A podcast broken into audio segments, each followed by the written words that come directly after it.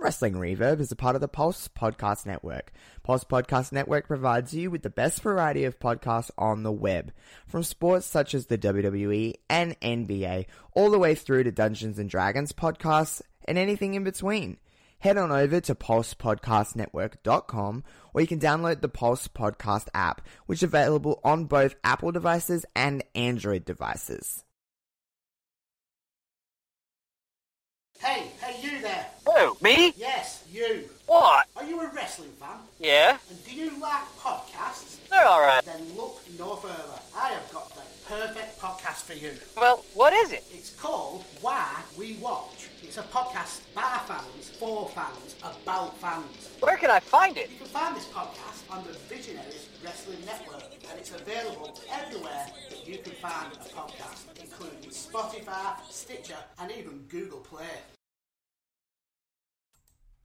Guys, Wrestling Reverb is, of course, a part of the Pulse Podcast Network, and the Pulse Podcast Network now has an official ticket provider, TixBlitz. Take a listen to this. Have you been searching for the best ticket deals around? Well, look no further. With TixBlitz, the price you see is the price you pay, and TixBlitz just happens to have over $6 billion in ticket inventory just waiting for you. They absolutely mean it when they say every ticket, every venue, everywhere. And you can save even more with promo code PULSE in all caps to save you 5% off your total purchase. Just go to tixblitz.com and click the search bar. Search events based on your geographic location, pick the show you want, and bam, it's showtime. Sporting events, Broadway shows, concerts, and more with tixblitz.com. And while you're there, be sure to sign up for the email newsletter so you can stay up to date on the latest news and savings with TixBlitz. That's tixblitz.com. T I X B L I T Z.com.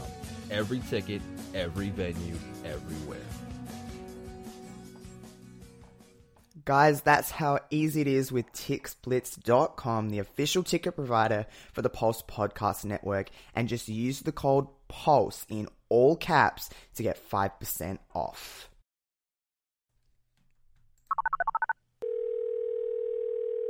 Hello?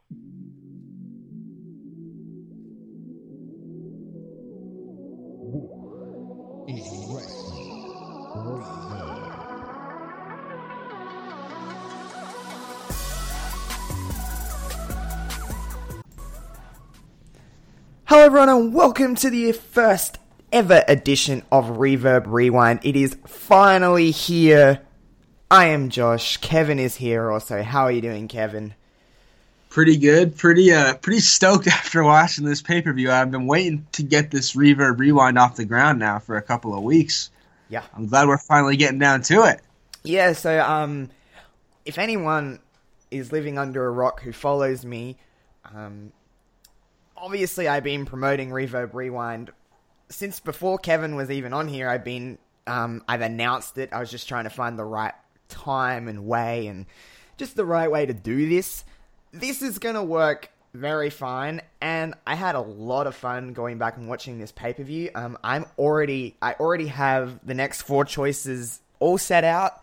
Um, I'll put them out soon for, you know, the next fortnight or so. We'll do another one of these, but um, me and Kevin are probably going to pump out these more often than I even imagined because it was just fun to go back and watch um, these shows and like watching it and taking notes and and not really only really knowing what kind of uh, the main story was happening here and a few little tidbits here and there. But man, um, Kev, um, before we even break into um, Reverb Rewind. I wasn't even going to bring up anything from the current time, but we have to talk about what happened on Raw and SmackDown this week. We have four NXT call ups. Um, briefly, how did you think they did in their first week? Uh, I think they all had chances to shine in spots. I thought particularly uh, Aleister Black against Andrade on SmackDown was terrific. I thought the tag match between DIY and the Revival was really good. And I thought I thought Ricochet had chances to shine on both nights. Um, more so, I think, on Raw in the tag match with Balor uh, against uh, Lashley and Lio Rush. There it is. But I thought they all had chances to shine. I'm curious now if, if this is going to be a permanent thing, or are that was it just like a one night sort of showcase. I, we don't really know. Yeah. There's no real um, clear cut kind of.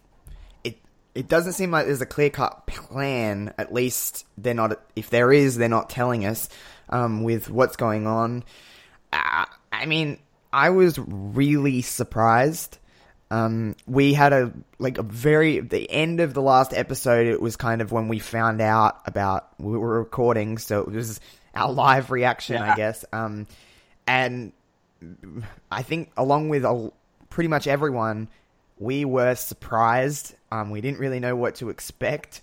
Um, but they all had matches. They all had victories. Um, yeah, it was just very different. And it's like thinking back on it now, like going and seeing what we have. That's the core four of NXT, really. Without you know, with the exception of Velveteen and the Undisputed Era, that's the core of NXT. Um, Yeah. Now I know they're not leaving NXT anytime soon. Um, I'm not going to say spoilers from the tapings, but they were on the tapings. But it must be a transitional time. But I mean, seriously, like that is taking a very, very great chunk from NXT when they do, you know, move over to the main roster, which I'm assuming is the plan, but who really knows? Yeah, I have to. You gotta assume they're coming sooner, sooner rather than later. Obviously, yeah, they they did work the tapings. I imagine they'll work NXT through Takeover New York. That's what I'm thinking, and then they'll get called up. But yeah, you're right, dude. This is a this is like the cream of the crop in NXT, all coming up at once. It it's it does present an issue as to who is going to fill those spots down in NXT. Obviously, Velveteen's st- still there.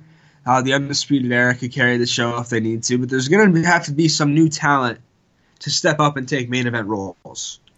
Yeah, um, I guess time will tell. Uh, I'm excited because it adds a new little flair into the roster, but I mean, if you look at what they did with that last f- five people that they called up, they're not really utilizing all of them the way they probably could or should. But I mean, they're not really on the level of these four, just in terms of what they've done for NXT. But like I said, time will tell, and I mean, it adds a fresh little bit into Raw and SmackDown, I guess. Yeah, it does. It's good to see. It's always good to see new faces on Raw and SmackDown, especially like especially on Raw because you know they've been lacking for weeks now. Um, it is. Yeah, I did notice though that while we got all these ta- we got all these uh, call ups on Monday night, EC3 was nowhere to be found. Um, Lacey and Heavy Machinery had their same like little spot again. Nikki Cross nowhere to be found. So I wonder if they soured on those call ups already. Yeah, who knows? Um, it is. Um, uh, I mean, I I don't know how I feel about this because usually in previous years our call ups have really been relegated to Raw and SmackDown after Mania. They've taken so much of a chunk from NXT. You couldn't really imagine them calling up more people after Mania, but I mean that seems to be a staple of those shows. Does it take away from the the shows after Mania if you do it now? I don't know, but there's a lot of people going from NXT. Yes, there's probably a lot of people that could step up and are ready, but it does take a very big chunk from NXT. Even just looking at um, Nikki Cross, Lacey Evans, um, uh, EC3, the list goes on. So, I mean, it is what it is. I'm excited and I'm uh, looking with a positive outlook, I guess. That's good. A, a positive outlook is always important to keep. Um, being, being negative just is unhealthy, and It really uh, as. I said, as, as as hard as it is to be positive on on Raw and SmackDown sometimes, especially Raw. Yeah, it's just so much easier on on the soul to keep an open mind and a positive spirit about things. Yeah.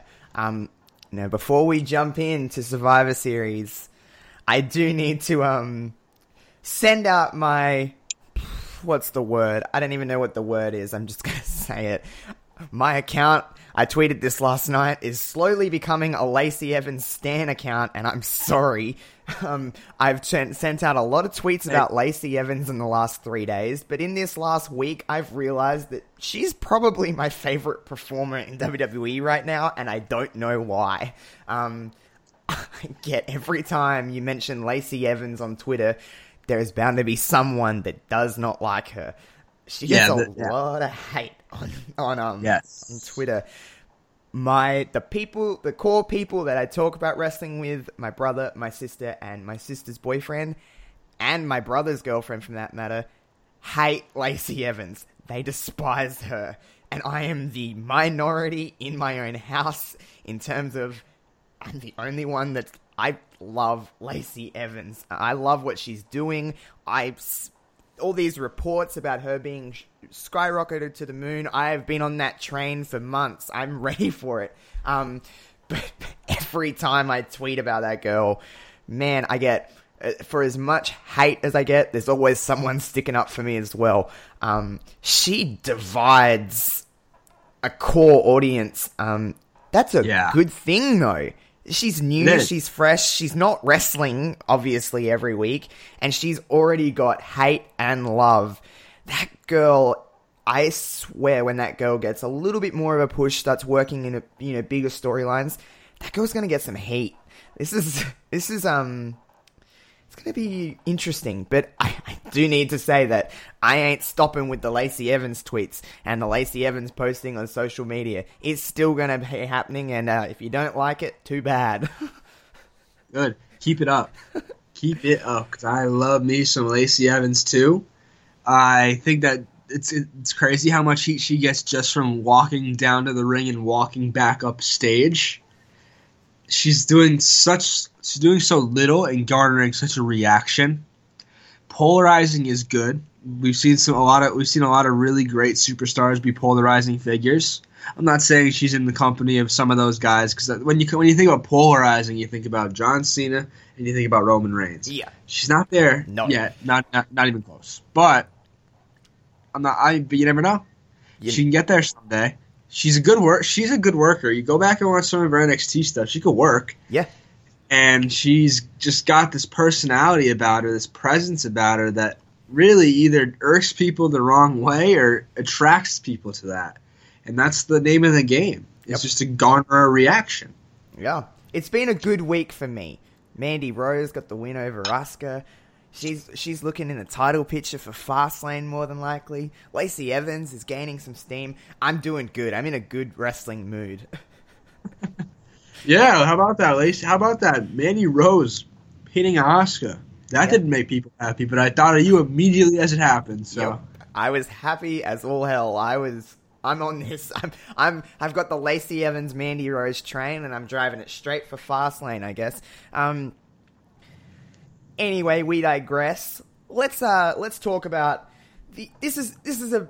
We're finally doing this. I'm so glad I can finally say this out loud. This is the debut edition of Reverb Rewind. We are here. Thanks to you. Thanks to absolutely everyone that voted in the polls on mainly Twitter, Facebook, and Instagram as well. Um, Survivor Series 99 was chosen. There was um, four uh, choices to choose in the poll. Like I said, there'll be another poll out very soon. Um, and I think you're going to like what I have ready. I'm not even going to let Kevin know because I'm going to surprise him. Um, Oh, but, uh, man. y- trust Oh, me, trust God. me, trust me. It's for a very good reason. There is four, um, four choices that you will uh, really be interested in. Um, anyway, so this show was in Detroit. It had an. I know the attendance because JR said it about four times in the show. 18,735 people were here in Detroit for Survivor Series 99. Um, Kev, you seem to be the, the right man to go to here with our recap, so I'm kind of going to let you take the reins. Let's uh let's run down the matches. Okay. So first up, we start things off with a traditional Survivor Series match, first of many on the night. Hmm. These teams were the Godfather, D'Lo Brown, and the Headbangers versus the Dudley Boys and the Acolytes. I, I, I that's what I love about this era is that these teams are so much more. I feel like they're so much more random. Even though I, I, there's probably a storyline behind it, I didn't dig too deeply into what happened before Survivor Series '99. so as a result, taking this on its own, that especially that first team, even this, I mean the second one too, but Godfather, D'Lo Brown, and the Headbangers, Mosh and Thrash. That's that's wild to me. That's out of this world, but I love it. Yeah, me too. It is. Um, do you know what I like about this? And it's kind of a lost art. The team of the Godfather, D'Lo Brown, and the Headbangers all came out to the Godfather's music. They were all pimps. We had the Ho Train. We had everything. Um, I I think like when you have these Survivor Series matches, I think I know they're good matches now. They're they're more emphasis is on wrestling in these matches in the last few years, but okay, the match itself was cool. It was fine. It wasn't like an incredible wrestling match, but it was fun. The the stuff that they had going on with that team alone, they they at least own the fact that they were in a Survivor Series team together. Like you said, we didn't you know dig too deep on what was going on beforehand, but you couldn't imagine that it'd be a big long long long running story that these four were all pimps together. So I mean, it's just fun, like owning the moment and just having fun in that wild attitude era. Um, it's a little bit lost now, and I think WWE, while I do believe that the in ring action is very much a step above ahead of the attitude era. I hope I'm not pissing everyone off Yeah. by saying that, but um, it- You'll piss somebody off. I'll There's piss no somebody off. Yeah, I, I mean, I could say hello and someone will get angry. Um, so I mean, at least, yes, the in-ring action now is better, but the the fun side of wrestling has dropped so much, and I don't mean that in a completely shitting on WWE way now. The WWE still has fun moments, but you look across this show, and it was in just in a general sense way more fun. There was no one match that I can take from this show and be like, that was an incredible wrestling match. Like, you could put that up now against anything now. That's not really the case in this show. It was just, I had more fun watching it.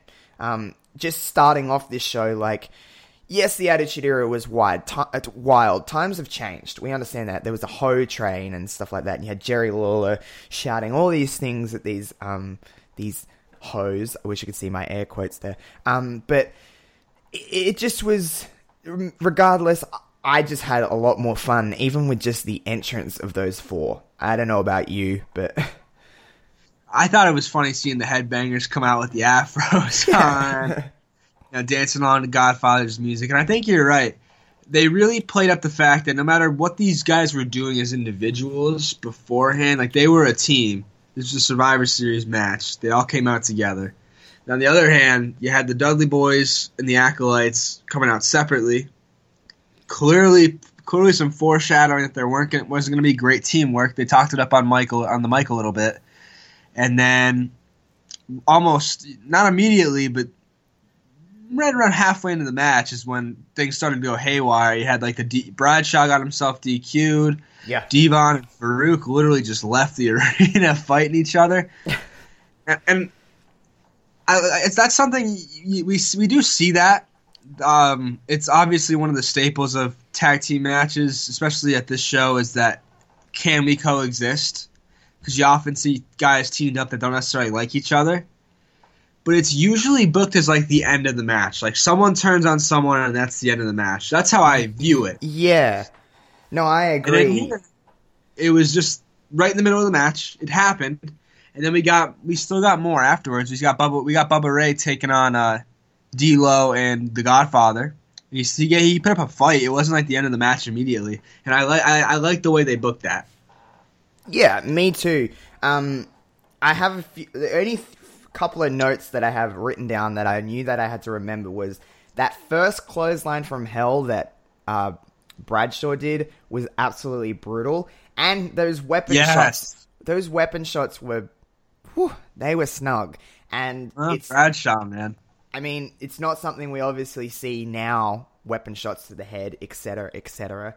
Um, but boy, did he smack him in the face with those. I was like, oh, that would um Oh, that would uh, not feel nice. I would assume. No. Um, do you? Side note: weapon shots to the head. Obviously, they're not a thing we see anymore. Just with, you know, different reasons and stuff like that. Do you think that it takes away from hardcore kind of wrestling in this sense in WWE as in terms of I understand unprotected shots to the head that that to me shouldn't be a thing but even like you know when wrestlers get their hands up protected head chair shots or weapon shots in general do you think that's missing from this this kind of stage or you're right kind of on the train where it's like it's not needed I don't. I don't think it's needed. I think you could tell as as brutal of a story with shots to the back, with shots to the, the legs and the arms. Uh, the kendo the kendo stick shots for me are typically brutal. Yeah, I don't really think it's necessary, honestly. Okay, that's fair. I just just was curious because I don't know. I'm in the I'm in between. I think it's necessary in a very rare sense. Sometimes it's just I feel like it could be it could add, but definitely not an unprotected shot to the head because that's just dangerous. Um, but anyway, uh, fun match. I had fun with it. Um, what did you think about this match overall? Yeah, it was. It wasn't anything special. I didn't expect it to be just No. based on who was in the match. Really, um, it seemed like a very mid card tag match. Uh, what notes did I have? I, I had the same exact note about that clothesline from hell. It it is. It makes me like shudder Yeah. every time I see it. Actual. And I, I also wanted to point out, and I think when you, because you sent me a Snapchat of your note sheet last night, Yeah. and I caught this because I had the same exact note. How about Teddy Long as an official on the outside, right? Yes, I just wrote Teddy Long with an exclamation point. I was like, oh my god, it's Teddy Long. Yeah, I was I was happy about that. The other thing I wanted to, to mention, um, with the headbangers, I had to like check myself to make sure I wasn't crazy because I was like, the headbangers weren't they on SmackDown recently? yes. And they were back in 2016 when the brand split first happened. it was a tournament, wasn't it? Y- Yeah. y- Yeah, and they were in it, and I was like, well, it's the damn hang- headbangers. That's pretty cool. um, But other than that, nothing Yeah. much stood out to me about this match. Uh, after the match, I thought it was funny that the referee Tim White was getting like really, really friendly with the Ho Train. I love The Godfather. I always did. The Ho Train was fun. He was fun. His promos. You just listen to the way these guys talk in the Attitude Era. Like, yes, we understand. Like, okay, it was a wild time, but I didn't think of. I didn't actually. It's been a long time since I've sat down and watched a, a pay per view from the Attitude Era in its entirety. I'm not going to lie to you. I, it's not like I. Um, I watch a lot of current content because there's so much in a week, so sometimes you just don't have time. But it's nice to sit down and watch something from the Attitude Era. But y- y- although we know how wild and crazy and unpredictable and you know just intense it was, um, some of the stuff that comes out of Godfather's mouth, you're like, whoa, jeez. Like it doesn't offend me at all. I'm fine with it. But I could imagine in this day and age that that would not work. Yeah. It's just a different Godfather society. not a Godfather is not a character that would do that would do well today. No, but I mean, I love it. It's fun. I love that kind of stuff. I don't mind when wrestling is a bit um, unpolitically correct, if you if you will. Um, it's just just a very different time. It is. Whoa, just ah, you just forget. I just really honestly forget how just how TV fourteen this show really was. Um, Yeah, they stretched the limits definitely. yeah, they really they really did. Uh, well, we can move along. What's next? All right, what's next? Oh, just just the debut of one of the greatest wrestlers of all time. Just that. Uh, we know. had Shawn Stasiak, of course. Oh yes, WCW's finest, Shawn Stasiak. yeah, you got Shawn Stasiak t- taking on the debuting Olympic gold medalist Kurt Angle. Who's that? Have you heard of him before? Oh, just that in bits and pieces. Yeah, he had an alright time, really, I guess. this is really a Shawn Stasiak match. Yeah, well, Um, that's what I've got written. We are joking. We are joking. We are joking. Uh, the first thing I noticed was the crowd's reaction to Kurt was like nothing. Yeah. It was a tough crowd. I had Yeah, that, I had that written down a lot in my notes. It's just a, um, for someone that just assume. I don't know why I assume this, and I just, I just thought in in a sense that wrestling crowds were better in the Attitude Era, and there wasn't a lot of time of lull of nothing. But in this show, there was actually a lot of times when the crowd was quite silent, and I don't mean that in just a shitting all over the Attitude Era way. I just mean that in is like there was a lot of lulls in these in these matches where I was like, ooh, the crowd's silent. They're very ready and they're very loud for what they love. But when they don't, you know. And I mean, Kurt had a rough time with this crowd in general in this match. That was kind of the story of this match, really. Yeah, um, it's interesting because you know you got to look at it like we ob- we obviously know what Kurt Angle would become, right? Yeah. In the in the next twenty years. So I, I'm I'm ex- half expecting them based on what I know now to, ch- to just cheer him, but or or just really boo him. They didn't really do too much. They booed him more so than anything, and I thought it was a nice touch when he got on the mic and said, "Don't boo him. I'm an Olympic. Like, don't boo me. I'm an Olympic gold medalist. You don't boo an Olympic gold medalist." I thought that was a pretty good uh, touch, and that that picked up the crowd somewhat. Yeah. It was a the match was what it was. It wasn't very long. It just just a showcase Kurt Angle match, really. Um, Yeah, it was fine. Um, would you agree with that statement? yeah. It wasn't really- anything special. Yeah. It wasn't anything crazy, but it was a good showcase for Kurt Angle. Yeah, definitely.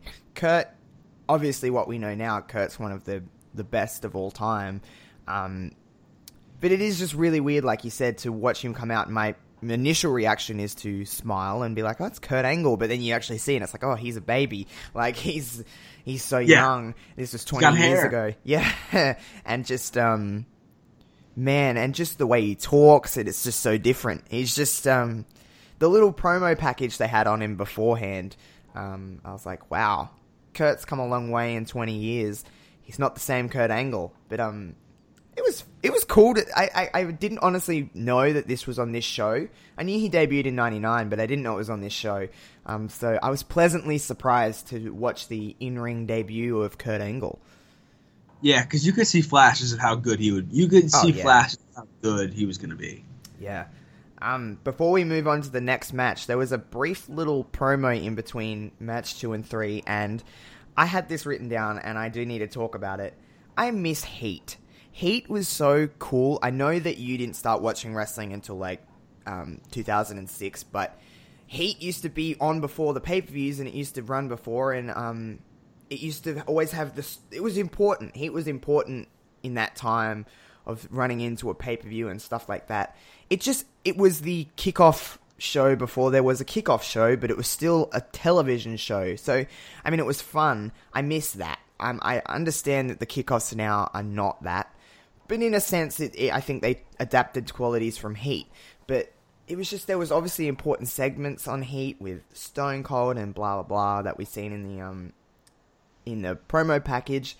So I mean, I just I just had that written down. I just miss Heat. I wish they would bring more of that element into the kickoff show. Like, why have a kickoff show with just them randomly talking when you could have an hour of something like Heat and showcase a few other talent and and have little segments that you know maybe you couldn't fit in on Raw or SmackDown. Just that one little push home before the pay per view.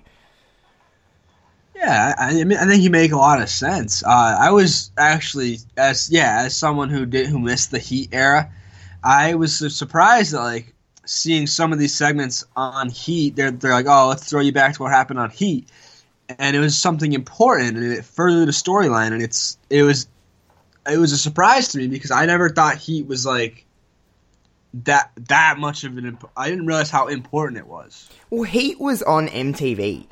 Um, at its very genesis of Heat was, or maybe just after it started. It was on MTV for maybe only a year or so, but that's how hot WWE was at that sense. I know MTV's a little different now in this day and age, but obviously everyone knows MTV was that demographic's core audience was, you know, 18 to 34 year old males was just MTV was wild for that kind of stuff. They had some crazy stuff on there, but yeah, Heat was on MTV for I don't know how long. Maybe it was only a year, maybe it was two, but I don't know if it was on Heat uh, on MTV at that stage, but it was maybe briefly after that, or even just briefly before. But yeah, that's how important Heat was to be on MTV. Yeah, I hear you. I hear you. I hear you. That's crazy. I didn't realize it was on TV either. That's crazy. You, I'm learning. You learn something new every day, folks, on the Wrestling Reverb podcast. That's what I'm here for. Lacey Evans love and weird tidbits about wrestling. Hey, that's all. Hey, isn't that all you need? Isn't that all you need? well, in some people's eyes, no. No, in some people's eyes, that's like the last thing you need. I guess. Ask my brother, right. Jesus, he would tell you. Um, right, let's move on. Much anything else to say about Kurt, Kurt Angle or any praise to heap on Shawn Stasiak? I mean, Shawn Stasiak, we would need a whole podcast on that one, so we'll leave it for another day. Okay, very fair. That's uh, I had the same idea. Good job. we'll move on to the next match. Another Survivor Series match. Woo. Now, one of the things I wrote down for the first match was that this might be the weirdest team I've ever seen. That- I actually wrote that with some profanity in there. So, um, And then in this one, we got the team of Val Venis, Sexual Chocolate Mark Henry, Gangrel, and Steve Blackman. That is the weirdest team I've ever heard. I've Hmm. I mean, seen. when Val Venis came out and when uh, Mark Henry came out, I was like, okay, we're going for like team sex here. That's what we're going with, sexual kind of team. Then it Gangrel came out, and I was like, okay. And then Steve Blackman came out, and I was like, what? This is not yeah, it definitely took It a was- turn down uh, North Street or whatever. Yeah. Um, before we say the other team, which is stacked, um, man, Gangrel's theme is just so amazing. That song is just. Oh, I just Oh, it it, just gets you in a zone. Like I just am like, whoa, let's just listen to this song on repeat. Just a little quick side story about that song. So I have like a shower speaker that I can stick to my shower screen and I can listen to music in the shower. And I have a wrestling playlist on Spotify. Um, so I just listen to wrestling songs a lot in the shower. And I'm not even kidding. Every time before I click shuffle, I make sure that song is number one in the queue because I can wash my hair to that song any day. It is just a jam. Like that song just gets me bopping. The amount of times my roommate has come to me and said, "You play the same song in the shower every day," and I tell him to piss off. oh, that's that's a great story. I Gangrel, yeah, Gangrel's theme is one. Of, I feel like it's one of the truly underappreciated themes in wrestling because you don't hear about it too much. no, you heard it on SmackDown pff, Halloween, I think it was last year, and Yeah. not many people reacted to it. It made me so upset. I was like, "Oh, it- Oh yeah, the the New Day's the New Day's Brood entrance was incredible. The Brood, man, I love the Brood. Not the Hardy Boys Brood, the real Brood. But um, yeah, uh, shots fired. No, I mean the Hardy Boys Brood was average. Everyone knows that. Edge and Christian one, whew, that was a good time. Yeah. That was just, oh, I just love that so much. I just love, I just really love the Brood. But anyway, I digressed. all right, yeah, those, yeah, those four superstars: Venis, Henry, Gangrel, Steve Blackman, taking on the British Bulldog and the Mean Street Posse, which who can, which consists of, geez, Pete Gas, Rodney, and Joey Abs. These guys are out here wrestling in sweater vests. Mm, um, I have one note about the Mean Street Posse, and I'll read it in my words that I wrote down here. Oh man, the Mean Street pof- Posse are rough. they are, Yeah, they are, um, I wouldn't say uh, they're three of the finest technical wizards in the ring. no. Gotta be hard to wrestle a technical match when you're wearing a sweater vest. And JR noticed, JR picked up on it. Too. Yeah, glad noticed a lot of things. that, that was just, uh, as for the as for the match, uh, what did you think? Uh, it was a bit slow. Um, there wasn't a lot of crowd participation, from what I noticed. Anyway, they liked Mark Henry, they liked Val Venis, but I did notice that as opposed to the first two matches, there was there. This is the lull. I was kind of referring to. There was a lull in this match. I don't know if you noticed it or not. Yeah, It's just different. Yeah. It's just so different. Like usually, okay, in if there was this kind of match that was a bit slower, you know, a little bit of an in between match, a little bit of a quote unquote bathroom break. Not saying that this was that, but um, in this day and age, fans would chant random shit, which I don't really love. But at the same time, I would almost rather that than silence. And fans back then didn't really seem to do that as much. That kind of takeover mentality of um, just chanting random crap because you're bored. Um, that, fr- from what I remember and from what I realized in this show, that really wasn't a thing. I don't think anyway. Um, but now you just chant random stuff. I mean, I don't like either. I don't like silence. I don't like the random chants, but I don't know what I would prefer. I'd rather hear something. Yeah. I, I think the crowd. I, I think the wrestlers, unless, well, unless they're getting like "this is boring" chants or like the beach ball's going. I think that hearing that noise is a lot easier to feed off of as a wrestler than silence. Uh, but you're right. Pretty, there's a lot of silence during this match. There's a lot of silence during the show. The only time I noticed like a chant really was uh the Kurt in the Kurt Angle match. They were chanting for the Red Wings. Oh my god! Yeah, Yeah, they were chanting for the Red Wings. They were chanting boring. They weren't. A, the fans did not like that match. no, But we're talking about this tag team match. It was. It was like fine. I. The Survivor Series tag matches are really hard to have to be like really good. I think. yeah, um, especially like you don't have main players in these matches. Like you, like today, we usually see like the top guys in Survivor Series matches. yeah. This is like this seems like this is mainly for the mid card. And they were fast. I noticed that all these matches were like, you know, stop, start, stop, start, stop, start, elimination. Here we go, Yeah. here we go. And it was very like, I don't believe any of these um, Survivor Series matches ran too much over 10 minutes, but I could be wrong. But um, they were sh- shortish. This one ran. Yeah, this one ran nine minutes. The first one ran about nine minutes. yeah. Uh, not a lot of long matches on this card. no. Um, that's that's the difference between today and it's like you get more. You you might get longer matches now, but they. I think they. I think they probably got maybe more superstars on the card yeah, than you'd see today. yeah, I which is- agree with which is a that. good- which is a good thing. Yeah. Uh, I think I didn't really take too many notes on this match outside of the sweater vest stuff because that really had me like going. I ha- yeah, I only really took notes about Gang- Gangrel's theme. That's written in all caps. So I mean, um, Um, I thought Blackman for his short stay in the in the in the match uh, was pretty good. I always kind of enjoyed watching Steve Blackman. I liked him when he was with Al Snow. Head Yeah. cheese. that was a great time. Um, Steve, Al Snow, Steve like- Blackman was the opposite of the Attitude Era. That's why I liked him. He was.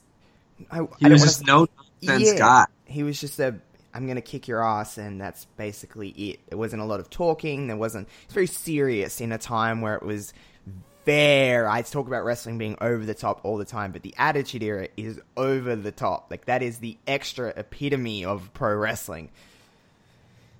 Yeah, yeah, and uh, yeah, but I just I, I enjoy Blackman's arsenal of kicks and strikes. He didn't really get to do too much in this match. He did eliminate Pete Gas, uh, whichever one that was. but uh, at the, at the end of the day, you had the the cobbled together really weird team of Venis, Henry, Gangrel, and Steve Blackman. They picked up the win over the over the Bulldog and the Mean Street Posse. Bulldog looked pretty good. He got he got Yeah. two eliminations. Yeah. No, yeah. Um, I did notice that it seemed to be a thing that JR mentioned a couple of times. He kept mentioning the Bulldog must hate Survivor Series because a couple of years ago with the Montreal Screwjob, it's like, ah, man, they must really ride that to the to the death of that one. Hey, Yeah, actually, that makes that has me wanting to bring up something. I was gonna bring this up later, but it comes up, but you know, it works here too. We talk a lot about how the commentary today with Graves and Renee could be distracting and take away from the stuff, the matches. Um, I, I thought uh, there were plenty of instances, especially after the whole car uh, the whole car angle, Yeah. Where Jr. and uh, King would just talk over the match, talk over the match, not just be so annoying, bickering with each other. And I just thought I just wanted to point that out because they're revered as the top duo, probably of all time in wrestling commentary, and I, I get that, and I agree with it, but they really didn't have the best showing for me here. It's in No, this. I agree with you. I agree with you 100% because people are always, you know, complaining when Renee and Corey and um, Cole or whoever it is, they bicker or something like this. I've noticed it more in, in those two than I did with Renee and that. The commentary now, I- mean, I'm actually, I like the trio that they have on Raw. I like the trio that they have on SmackDown. I'm honestly a fan for the most part of the commentary. There is instances where it pees me off, but I'm the type of person that um as long as you know for the Michael Cole for the most part is always paying attention to the match. There is a little bit of bickering that happens between Renee and Corey, but I don't think that's really happened in the last month or two. I think it's toned down way. And people are always quick to judge the commentary now and saying, oh, they're always talking about something else. But I noticed it more in this show than I did in the current product. And I, I mean, I'm, I, I, I, I mean, I did anyway. But like you said, JR and King are, you know, um, universally known as the best duo on commentary. While I don't agree with that because I think it's Jim Ross and Paul Heyman. Um, I, uh, I yeah, I noticed it more that there was more distraction from JR and King in this show, especially like you said after the car angle, than there was in maybe a current day product. Yeah, I felt like there was. de- I feel like commentary today gets a bad rap because it's not Jr. and King. Yep. Um, I've always been someone where if the if the I don't usually pay too much attention to commentary unless it's distracting, and I really don't have too much to say about the current duos, the current trios rather, because they don't really. I don't really notice them, and that's not the worst thing in the world. No. I think Cole. I think Cole has some good calls every now and again. I thought his call at WrestleMania 30 was brilliant. So did I. Cole gets Uh, a bad thought- rap. Yeah, Cole. Oh, Cole gets a really bad rap. It's because they turned him heel in 2011, and everyone. I just, loved that. I actually loved Cole when he was like that. A lot of people didn't, Uh, but he I was did. so. He was so. He was so frustratingly annoying Yep. that I had no choice but to respect it. Yeah, he just had the Cole Mine and everything. Cole's great. Oh. Um, here's a little bit of a side note. So you talk about not paying attention to comment commentary and blah blah blah. Um, when I was a kid, I always wanted to be involved in the wrestling business, but I'm not a very athletic person. I'm just not. So I was like, I, I didn't ever want to be a wrestler, but I wanted to be involved. I, as a kid, I always wanted to be two things. I wanted to be a manager for somebody, and I want. Honestly, I wanted to. As a kid, I always wanted to manage Molly Holly, but that's just personal preference. Um, and I wanted to be a commentator. I wanted to do what JR did. So I always paid attention to the commentary, especially in my like early teens. I was like, yeah, I'm going to be a commentator for the WWE one day. Um, obviously, that's not something that's happening and something I grew out of a little bit, but I always paid attention to the commentary. So even watching wrestling now, commentary is very much in my brain. I notice it just because I think I've wired myself to listen to it as a kid. Um, there'd be matches where I would, so as a kid, because I wanted to do this, I would have, you know, those old box TVs that weren't all that big. Um, Yeah. I would put paper over the screen so I couldn't see it, and I'd just have the sound on and listen to the commentary and see if I could decipher what was happening in the match just via the commentary. And I'd write down notes, and then I'd watch the match and let's see if my notes matched up for the comment from the commentary. It would work maybe 50% of the time, depending on the main event or if it's not the main event because they'll talk about other things. But I would write down pretty much not word for word, but I'd write down all the key points that JR and King would say. And it's a really weird experience to watch wrestling without the visual and just see if you can get it from the commentary. And that to me is the sense of a good is the sense of a good commentary team is not watching and just listening. If you can do that and get a sense of the match from it, they're doing their job. Um, I haven't done that in years. It might be something I do one day just to see if you could do it in the current product. But um, in this show, if I did that in this show, I don't think I'd find a lot about the matches post the car angle. Yeah, you definitely would. Um, there's yeah the one the last the last Survivor Series match in particular. We'll get to it later, but that was where I really noticed it Yeah. Because that was right. That was like right after the uh, the car angle, and they just were and so they it got annoying. Frankly, Yeah. I'll, I'll call a spade a spade. They were annoying. Yeah. Um. Well, moving on from this match, there is a little backstage segment before you run down the next match. There are some women involved, and um, I knew that we are probably going to spend some time on this just because it's 20 years later, and boy, has the business changed. There was a backstage segment with Michael Cole, a very young Michael Cole, I will add, um, going into the women's locker room and trying to interview some of the women. Um, we had like Ivory and Jacqueline, Terri Runnels was there, Luna. Um, and it was basically just let's put Michael Cole's face into these women's chests for two minutes on television. Um, am I wrong in saying that? No, you're not. It was very, it was very uncomfortable. it was pretty awkward. Uh, Cole did a good job of being like really, just really out of his element there. Like he, he was like he he was fun. It was fun to listen to him like squirm about while the women were coming up to him and they uh he was rubbing some woman's stomach and it was odd. It was odd. Um, yeah man, the business has changed. Um, before we get into that match, we do need to take a quick little note from uh, our beautiful people at the Pulse Podcast Network. So, me and Kevin will be back in just a flash. Hey, what's going on, everybody? This is 8 Bit Ray from the Gorilla Brain Podcast, part of the Pulse Podcast Network. Did you know that you could be using this spot to advertise your company or business? Well, I've done the research, and PodcastInsights.com report that podcast listeners are loyal, affluent, and mostly college educated. But most importantly, are five times more likely to interact with the ad they hear on their favorite podcast than an ad from any other medium. If you would like to advertise your company or brand with our network, it's simple. All you have to do is send an email to marketing at pulsepodcastnetwork.com. I'll say it one more time marketing at pulsepodcastnetwork.com. And we hope to hear from you soon.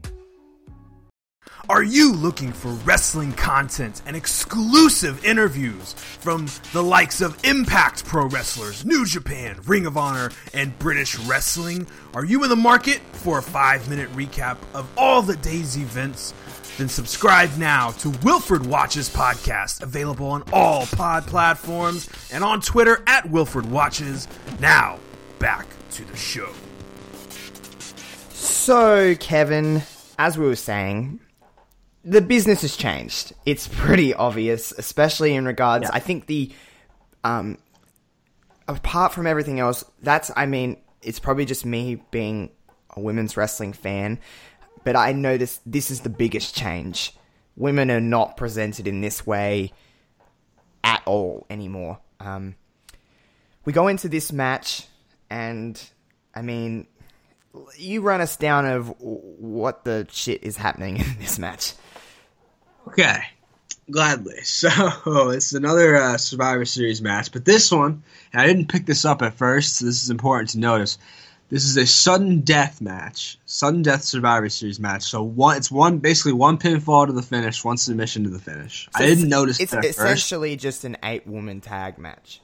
Yes, Yeah. I didn't notice that at first, so I was really confused at the end for a minute until I went back and listened to it again. But uh, yeah, yeah, eight man, eight woman tag match.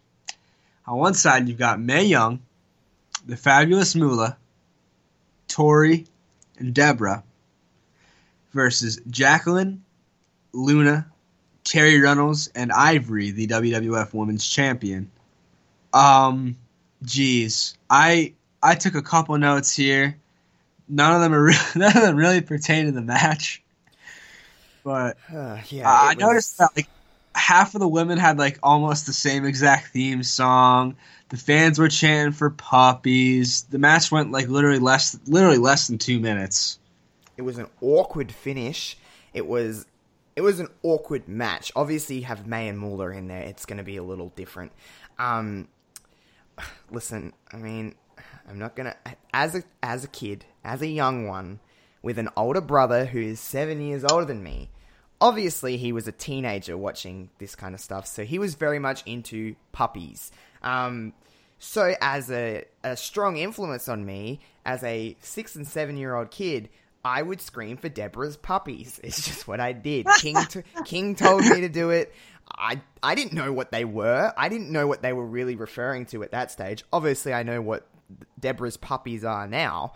Um, and I'm still a male. I'm, I'm not blind, but I mean, it was a it was just such a I'm so enamored with the now product and watching the women put on 30 40 minute classics that a 2 minute match where predominantly we're talking about puppies and um, the the emphasis is definitely not on the in-ring work. The emphasis is on the puppies and the sex appeal of these ladies. And while apart from Mae and Moolah I'm, I'm not uh, they all had sex appeal um, and it was definitely very much the emphasis.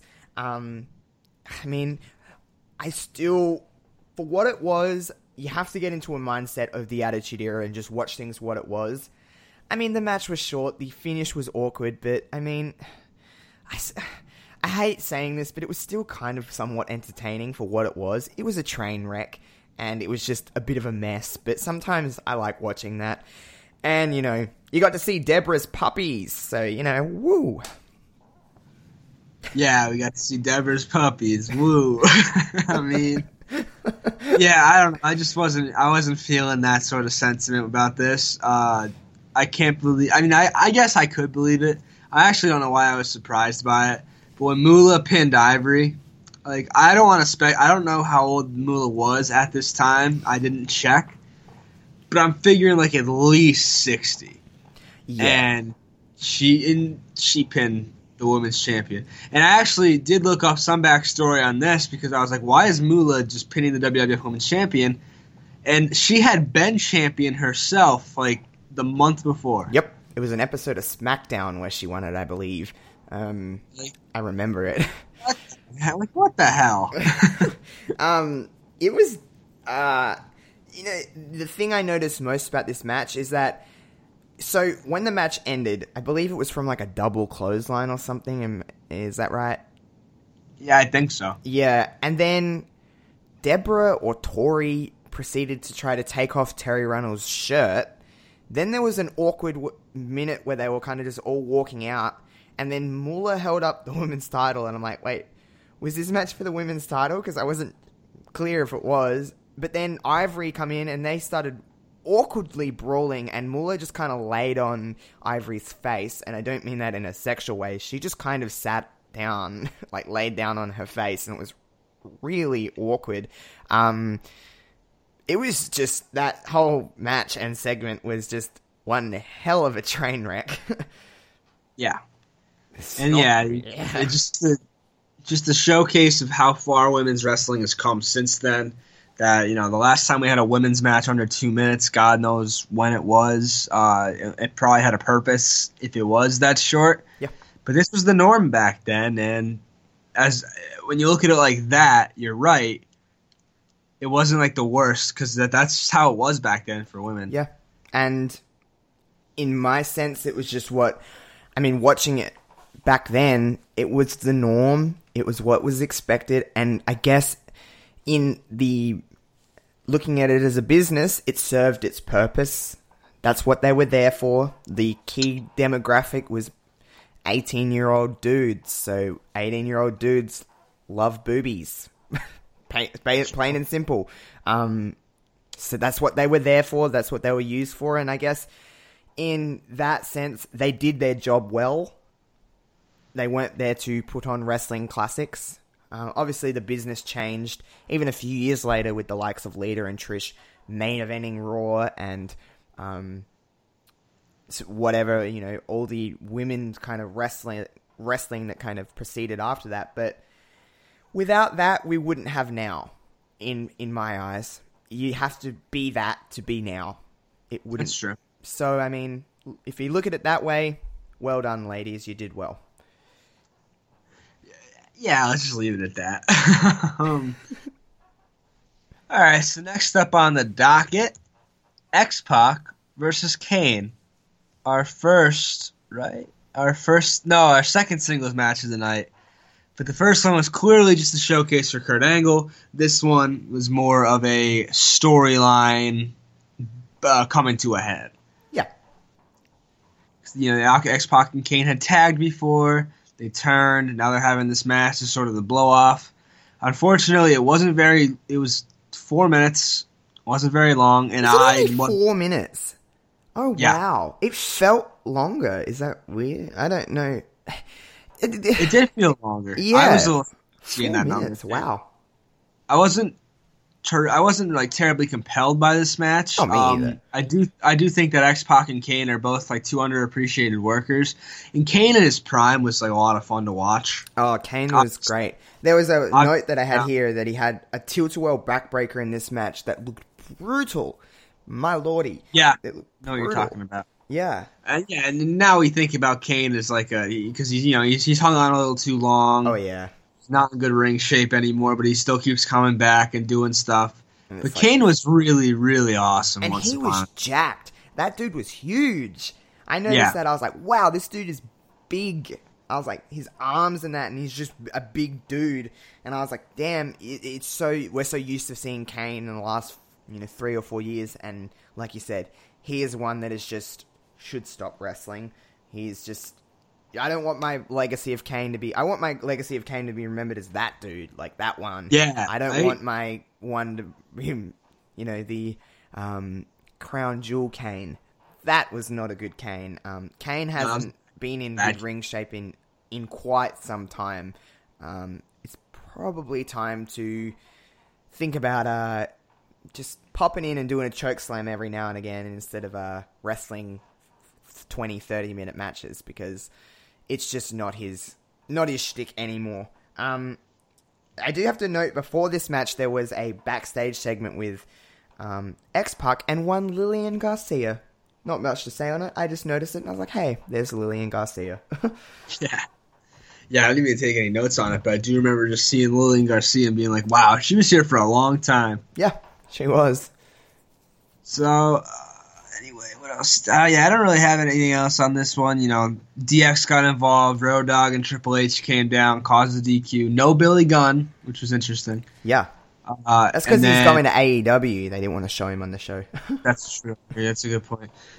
and uh, Kane's Kane's girlfriend Tori comes down and eats a spinning heel kick from X Pac, and that was just sort of that. Yeah, you can see X Pac felt bad. Uh, there wasn't much to this. I just one thing I noted was that like, do you think Kane at this point in, li- in his life, 1999, just beating down everybody? Do you think he realized that one day he'd be the mayor of a small town in Tennessee? well, duh. Starting fires. I mean, you would know that you're going to be the mayor All of Tennessee one day. Part plan. All part of the plan. I do have to note the commentary on this match because when Tori came down, they didn't note her as "Here comes Tori." Jr. said, and I quote, "Here comes the sexually frustrated Tori." Um, I don't know if you noticed that, but apparently, No, apparently they were sexually frustrated as a couple. Um, I know where this story goes. I don't know if you know, but um, No. it spoiler alert for anyone who's watching 1999 2000 WWE at the moment or WWF um, click away put this bit on mute um, Tori ends up actually turning on Kane and aligns with X Pac I believe it goes into the WrestleMania the next uh, WrestleMania 2000 um, yeah she ends up turning on Kane so Oh, that kick that spinning heel kick was the kiss of love I guess Yeah, yeah. Sometimes you get knocked so silly you fall in love. There's not much else to say on that one after the sexually No. frustrated Tori come out. Yeah, I think that's I think that's the best place to leave it in sexual situation. So before we got before we uh we get to the next match, there was a there was a backstage segment again. I took I actually noted this one this time. Uh, had Triple H and The Rock in a bit of a backstage brawl. Nothing much to say on it.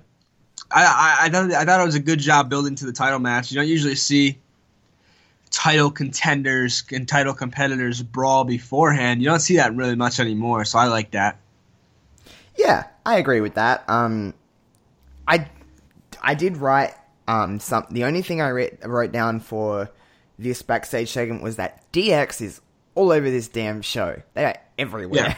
They're in a lot of segments in a lot of places. Yeah, I mean they're literally just in the match prior, and they come out here, and they're gonna come out again later. Spoiler, spoiler. but uh, yeah, I didn't have much to say, but I thought it was a good segment. Nothing, you know, nothing too meaty. Yeah, so we'll no. move on to our next match, another uh, sort of a Survivor Series match. I mean, it was technically wasn't your wasn't your average wasn't your standard four on four fair though. We got Prince Albert, Mideon, Viscera, and the Big Boss Man taking on the Big Show, who had partners in Kai En Tai, and I don't even remember who the other guy was supposed to be, but he beat them up on Heat, I believe it was. Yep. And so there, that's what, there you go. Storylines being furthered on Heat. There you go. But uh, Big Show decided he didn't want partners. He wanted to do this alone. Now this is the, the backstory with this one. I do know, and this is this is freaking Big Boss Man Dragon, Big Show's father's casket all over a cemetery, tied to the back of a cop car. Ugly, ugly stuff. Honestly. I liked this storyline for what it was. I mean, it's horrible stuff. I'm not. It's- I'm not stupid. it's like- It's Yeah. horrible, but it was for what it was. In that time, we really surprised that, time, they it- were going it there. kind of kind of sad to say, but it was pretty humorous. Yeah. you know, Big Show decided as a result didn't want partners, wanted to take on the whole team himself, and that he did. He eliminated Mideon, Albert, and Big Vis in pretty short order, and didn't get to eliminate the Boss Man because the Boss Man ran away.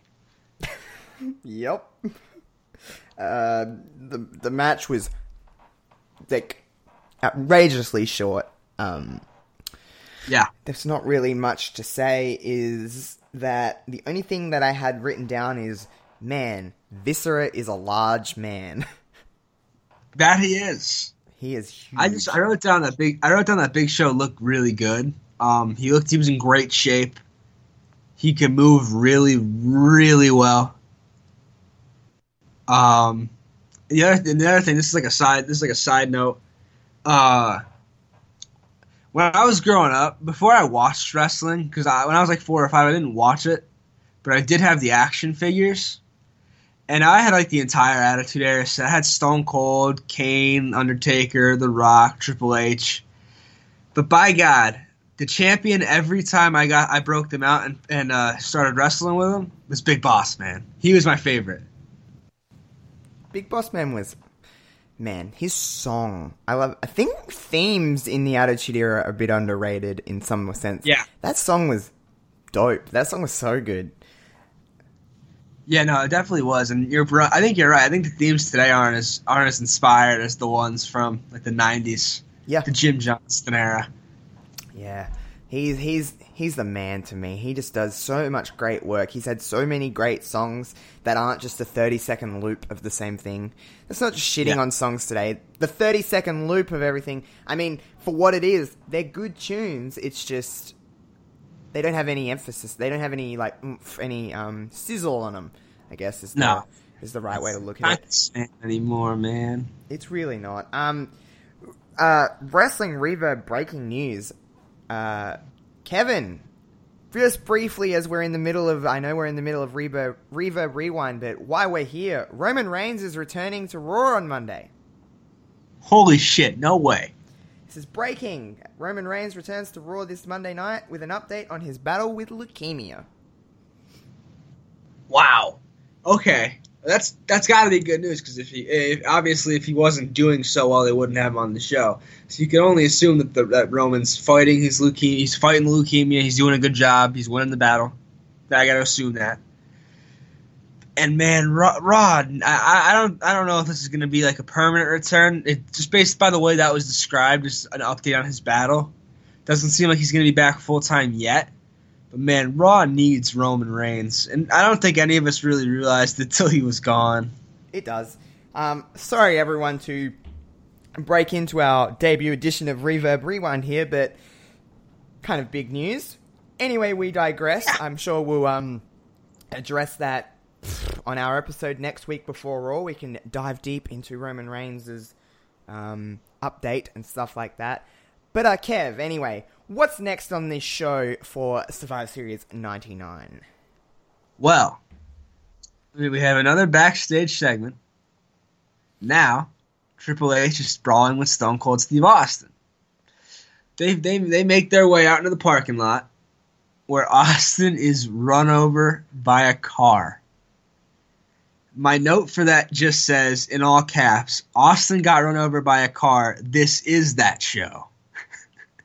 because I wasn't, I was not hundred percent certain that I had the timeline right, but that confirmed it for me.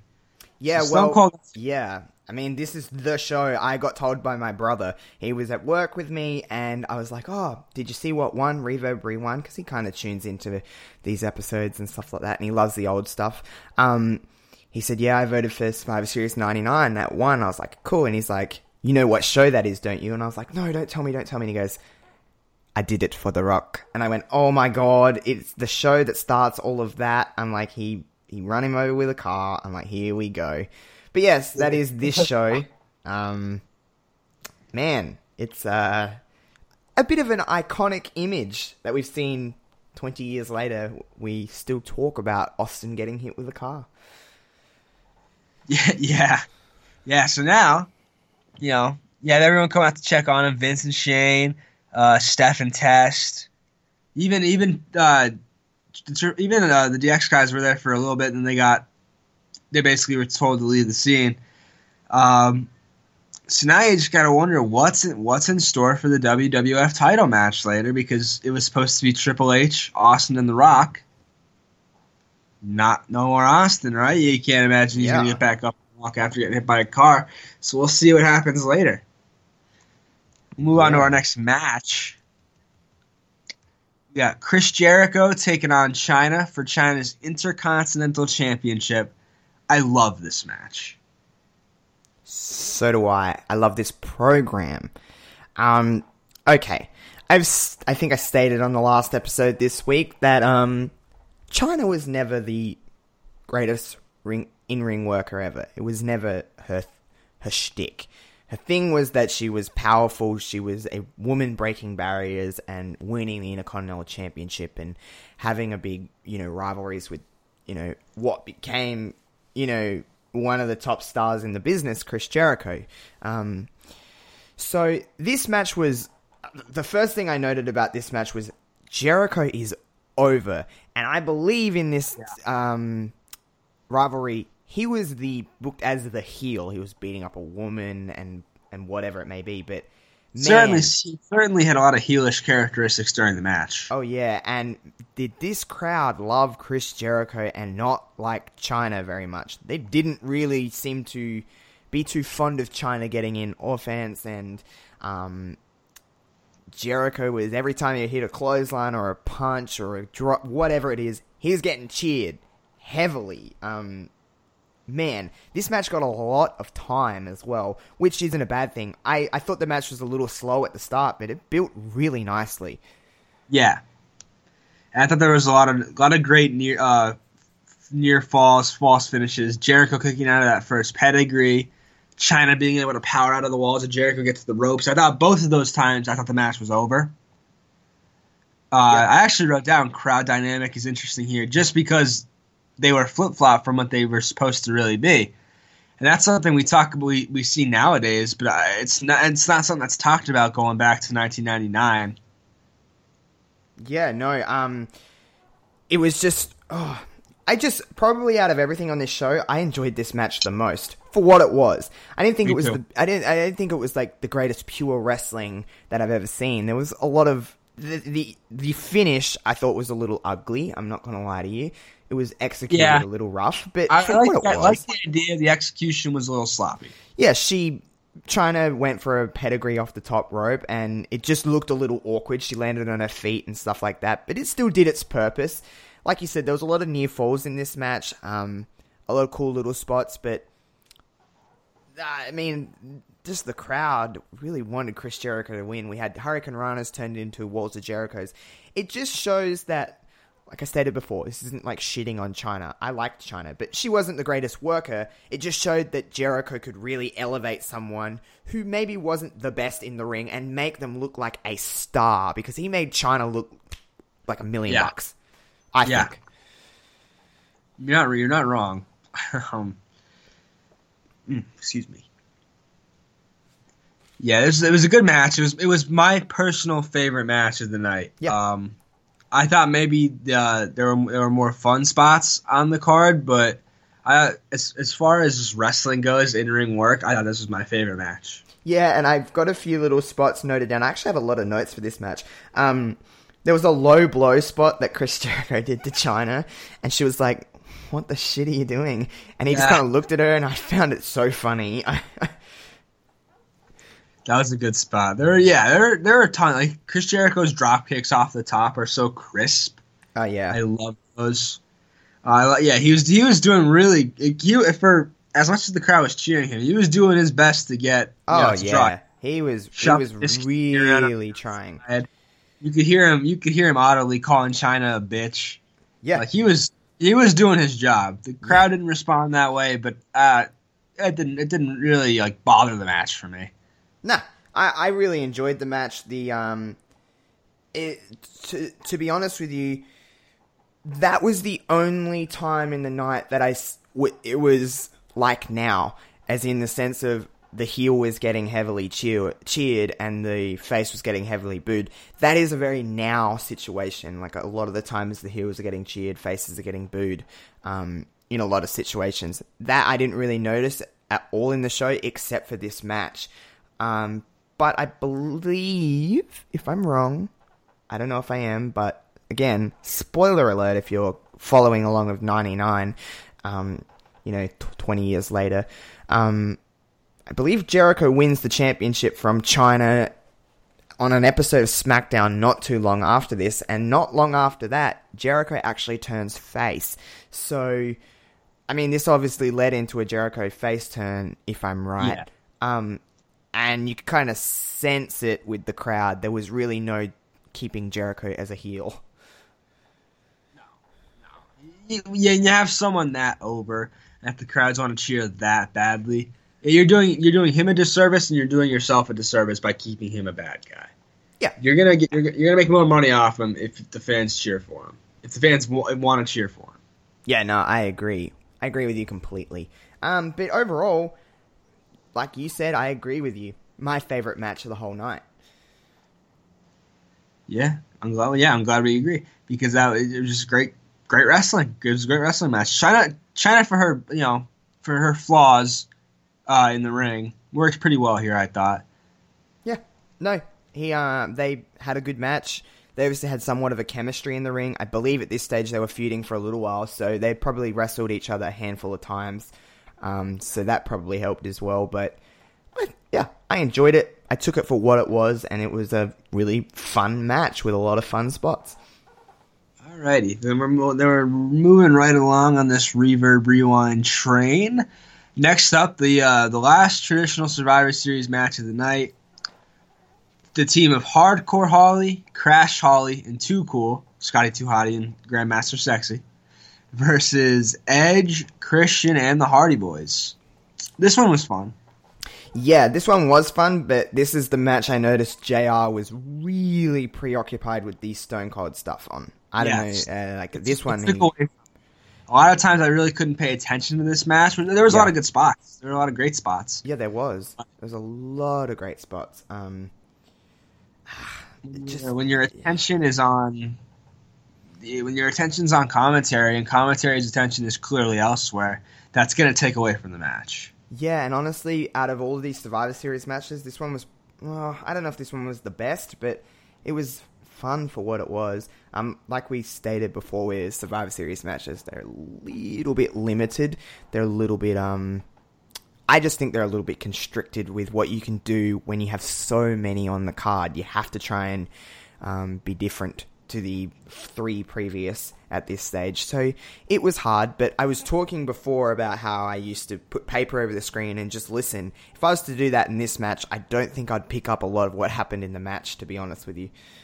No, no, you might you might get like you you'd probably just get the pinfalls. Even when Grandmaster Sexy got pinned, uh, it took Lawler like three minutes to realize it. So even that, even you might not even know who got pinned. uh, Honestly, Yeah, no, I That's- agree with you. Um, and even in JR's calls, there was no like emphasis behind the calls. There wasn't a lot of urgency in JR's voice, which is weird for JR. I understand he's got a role to play and he has to, you know, really um, ham up this Stone Cold story. But like, I think there's some ways, there's other ways you can do it. Um, I understand there's a relationship between Stone Cold and, and JR, but I mean, it's pros and cons. It helps the story. It also hurts a lot of the matches. But I mean, it's not like a deal breaker for me. I still watched the match for what it was. I didn't really have a lot of notes on this one. I just didn't.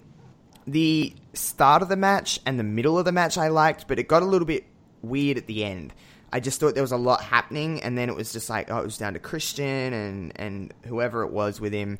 Um, it was just there was a lot going on. yeah, I agree. Definitely, like that. There was a lot of hot shot eliminations at the end of the match, uh, which is not something I like typically. Me either. I like it to be more drawn out. Um, but I guess just because you know there were the other Survivor Series tag matches didn't really have that, so I guess they had to suit this. I guess they had to sweep in like a match like this somewhere where they just el- eliminated a lot of people at the same time. Also, probably for time constraints. Like this Yeah. match was this match went pretty long, so I think it went a little longer than the inter. Yeah, went a little longer than the Intercontinental title match. I don't know if that was by design, Really? but wow. yeah.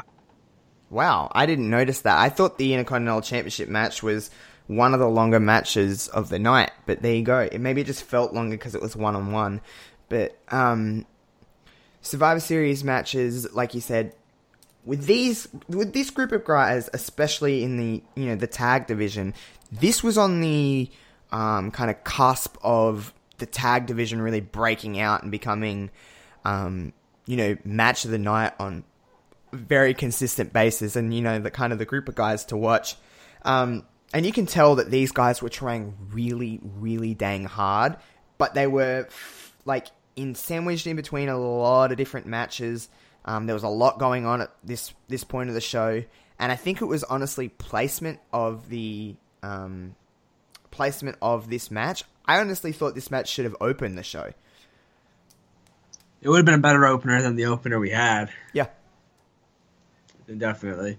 Uh, what else do I have written down here? Uh, I just noted a couple spots I liked. Uh, Jeff Hardy pinning Scotty Too Hotty off a 450 splash, which we just don't see from him today. yeah It makes sense. obviously And then the the, uh, the drop kick that uh, Hardcore Holly hit on hit on Jeff to uh, get the pin was pretty nice. But other than that, I didn't really. Yeah, it was hard to pick out too many thing, too many different things here, just because of the commentary being distracting.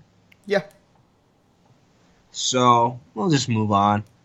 Uh, by the way, uh, Hardcore Holly wins the match for his team. He pins Christian with a roll up. There you go. That's that's all you need to know. uh, next up, we have for the WWF Tag Team Championships, the New Age Outlaws versus Mankind and Al Snow. Uh, the first thing I noticed right off the bat here was that Billy Gunn didn't have his title. didn't he Road Dog had hit. Road Dog had a belt. Billy Gunn did not have a belt. Oh, wow. I I'm almost I'm certain. I remember noticing that right away. Like, where's? Because I was like, oh, maybe the other guys are the tag champs, and uh, this is just like a. I and it was maybe that Road Dog had another title, but there were no more titles to have because they'd all come out yet already. So, and I I got a close up on the belt, and it was the tag belt, but Billy Gunn didn't have one. Wow, I honestly didn't even t- pay attention to that. Wow. Damn. Yeah. Wonder why. I don't know. I, I don't know. I think that they're. I actually think that maybe because uh, he was noticeably absent when during like the first the first DX run in during the X Pac match, and then backstage, yeah, he wasn't there. Yeah. So I think they were trying to paint it as like maybe Billy Gunn was the one driving the car. But I don't know if anyone bought into that. Like, I didn't. I, I didn't really. That crossed my mind, but I was not like, uh, well. I also had the advantage of knowing who was behind the car. So Yeah, me too. Um, so, out of all the matches of the night, I really didn't enjoy this match. I don't know yeah, why. no, me neither. This is pro- I thought this was weak. It was slow. This match was so slow. And as you, as everyone knows, tag team wrestling isn't my isn't my shtick. But when it's good, sign me up. I love a good tag match. But at this point, I had seen five tag matches, six tag matches. I was pretty Yeah. tagged out by this stage. Um, and to entertain someone in a tag match at this stage, I would need something pretty damn great, and this wasn't.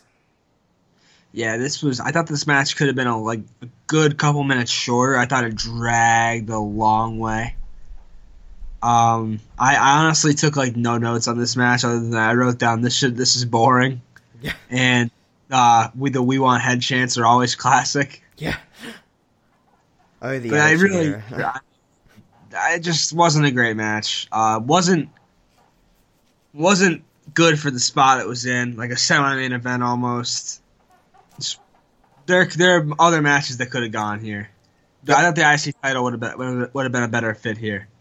It was just a just an average match. New Age Outlaws went over. Um, I Mm-hmm. honestly cannot tell you the finish. I know Uh, they went over, but I don't know how. Uh, yeah, damn. Um, I didn't even write I it down. I don't remember. I just wrote. I wrote down Outlaws win. That's Yep. all I wrote. That's down. what I wrote too. I wrote Outlaws win in an average match. it w- was what it was. Um, you know, we were gearing up for the main event at this stage. I could imagine watching this show. I probably would have been the same amount of interest into it.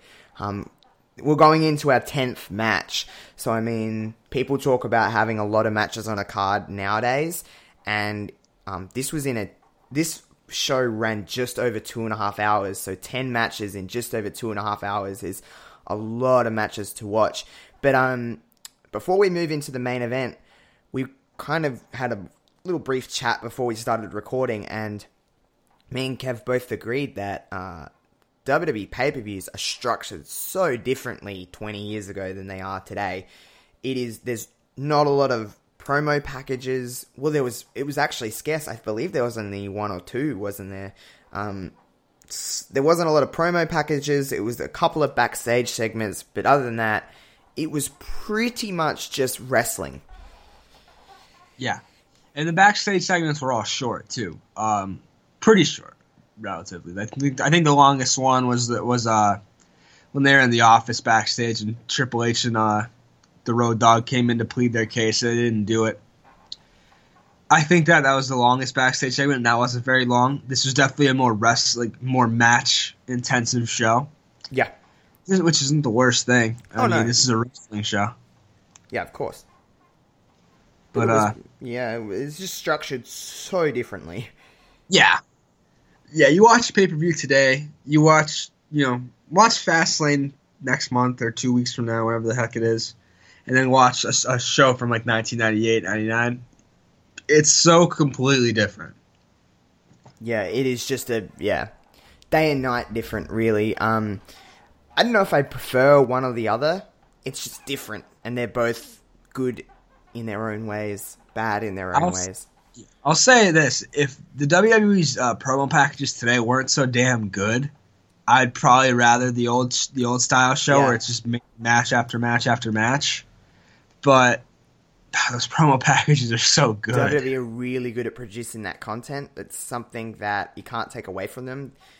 Yeah, they make a lot of promo packages, but damn, they are real freaking good. Especially going into WrestleMania season and that. I get just excited for the hype video as I do for the thing. Yeah. The actual match. They're always amazing. Always amazing. All right, so I guess it's main event time. Drum roll, drum roll, do do do do do. Damn. So for the WWF Championship, we've got The Rock, we've got Triple H, WWF Champion. But who's gonna fill in Stone Cold's spot? Who's it gonna be? Who's it gonna be? Well, well, it's the Big Show, pulling double duty. It's the big show. Um, big- I mean, he- it's big show. Yeah, I mean, uh, he look. I, I mean, I, I was a fan of it. I, I like Big Show. I definitely liked him back then because he was so he's just in good shape and he's such a good worker. Uh, must have been a. I wonder if it was. I must have been a surprise Yeah. to the to the crowd because he had already worked a match that night. Uh, obviously, we had the gift of foresight, so we knew what was going to happen. Or Yeah. hindsight, foresight, whatever the heck it is. But I thought this match was a lot of fun, if maybe overbooked. Yeah, that's what I had written down. I said it was a really fun match that was just there was too much going on. Yeah, especially like down the stretch, it got a little out of control. The ending was Yeah. fine. I didn't mind the actual finish. There was just all that led up to it was just a lot. But um, for what it was, I I enjoyed the match. Yeah, I did. Um, I noted that the crowd was firmly in The Rock's favor. Oh yeah, they love The Rock. Can't blame him; he's pretty cool. Yeah, Rock's But uh, there's uh, what I liked about it is that there wasn't a lot of downtime. There was a lot of interchangeable action, and you know, as soon as one guy goes down, the ne- the other guy comes in, steps up. I mean, they alternated in between downtime and match time really well. Yeah, no, I agree. They um, there was a lot of. Eh. Do you know what? Okay, maybe not so much now, but I, I I've noticed it back then. It was definitely a, a then thing. Triple threat matches are booked so differently then and now.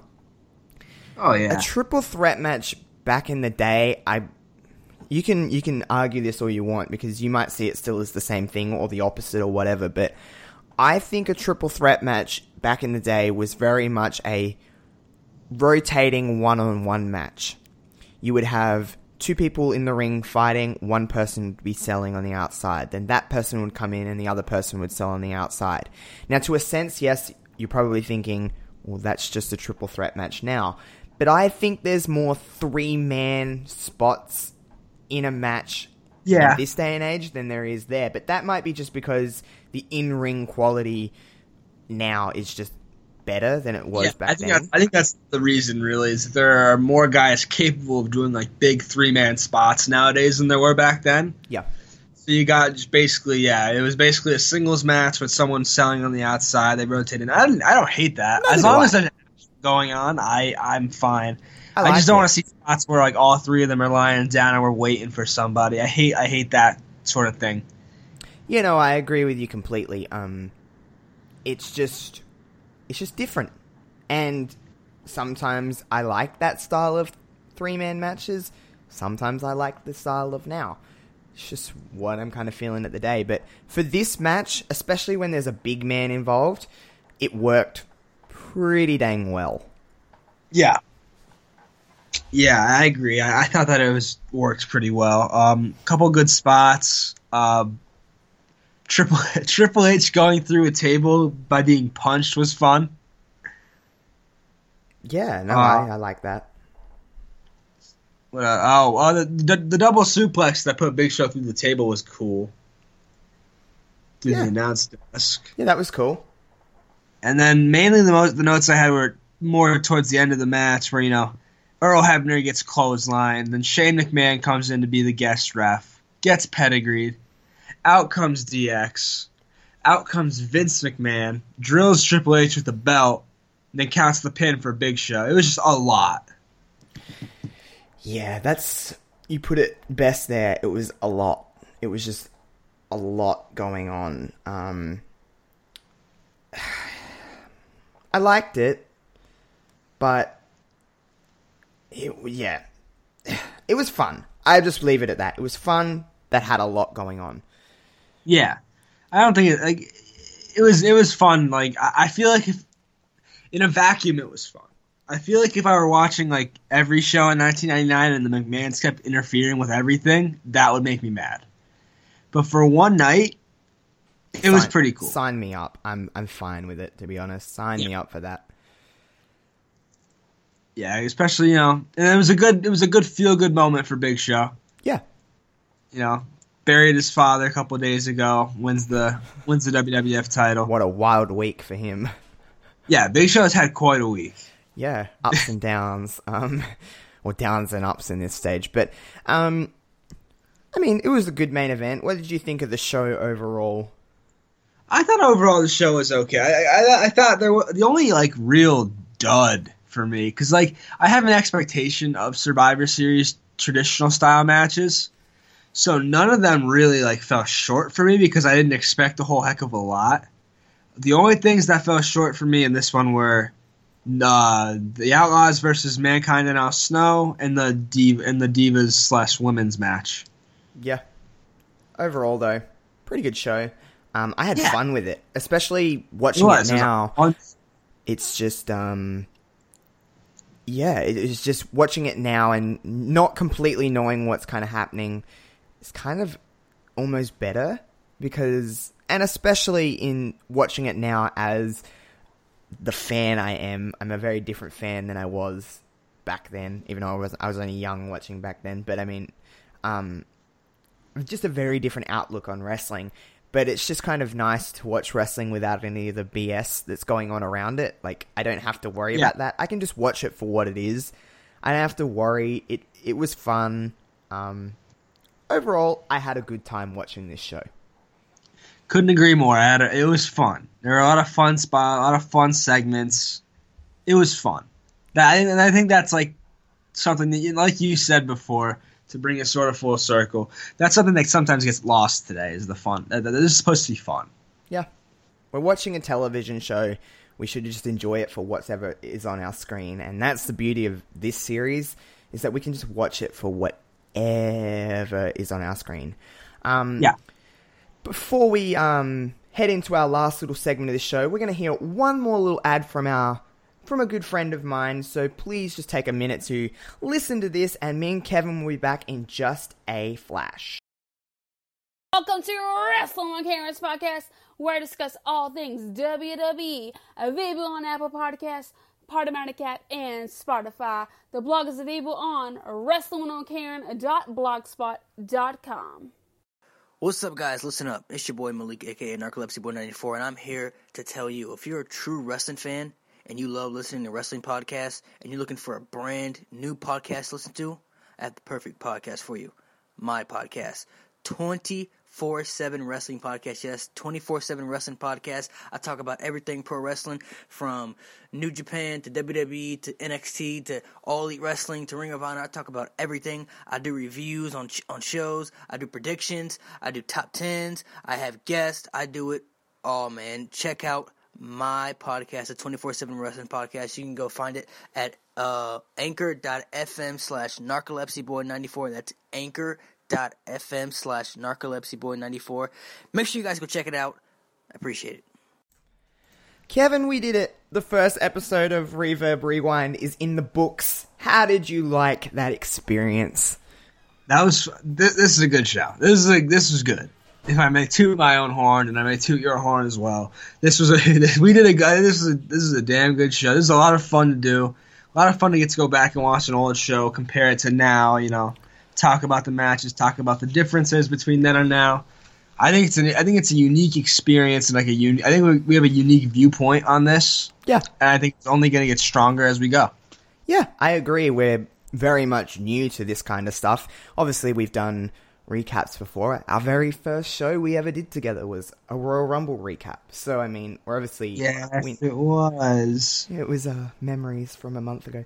Um, uh, um, it was just a fun. I just really enjoyed this. I cannot wait to do another one. I'm going to be uploading the poll probably today because we're probably going to do one not next week but the week after.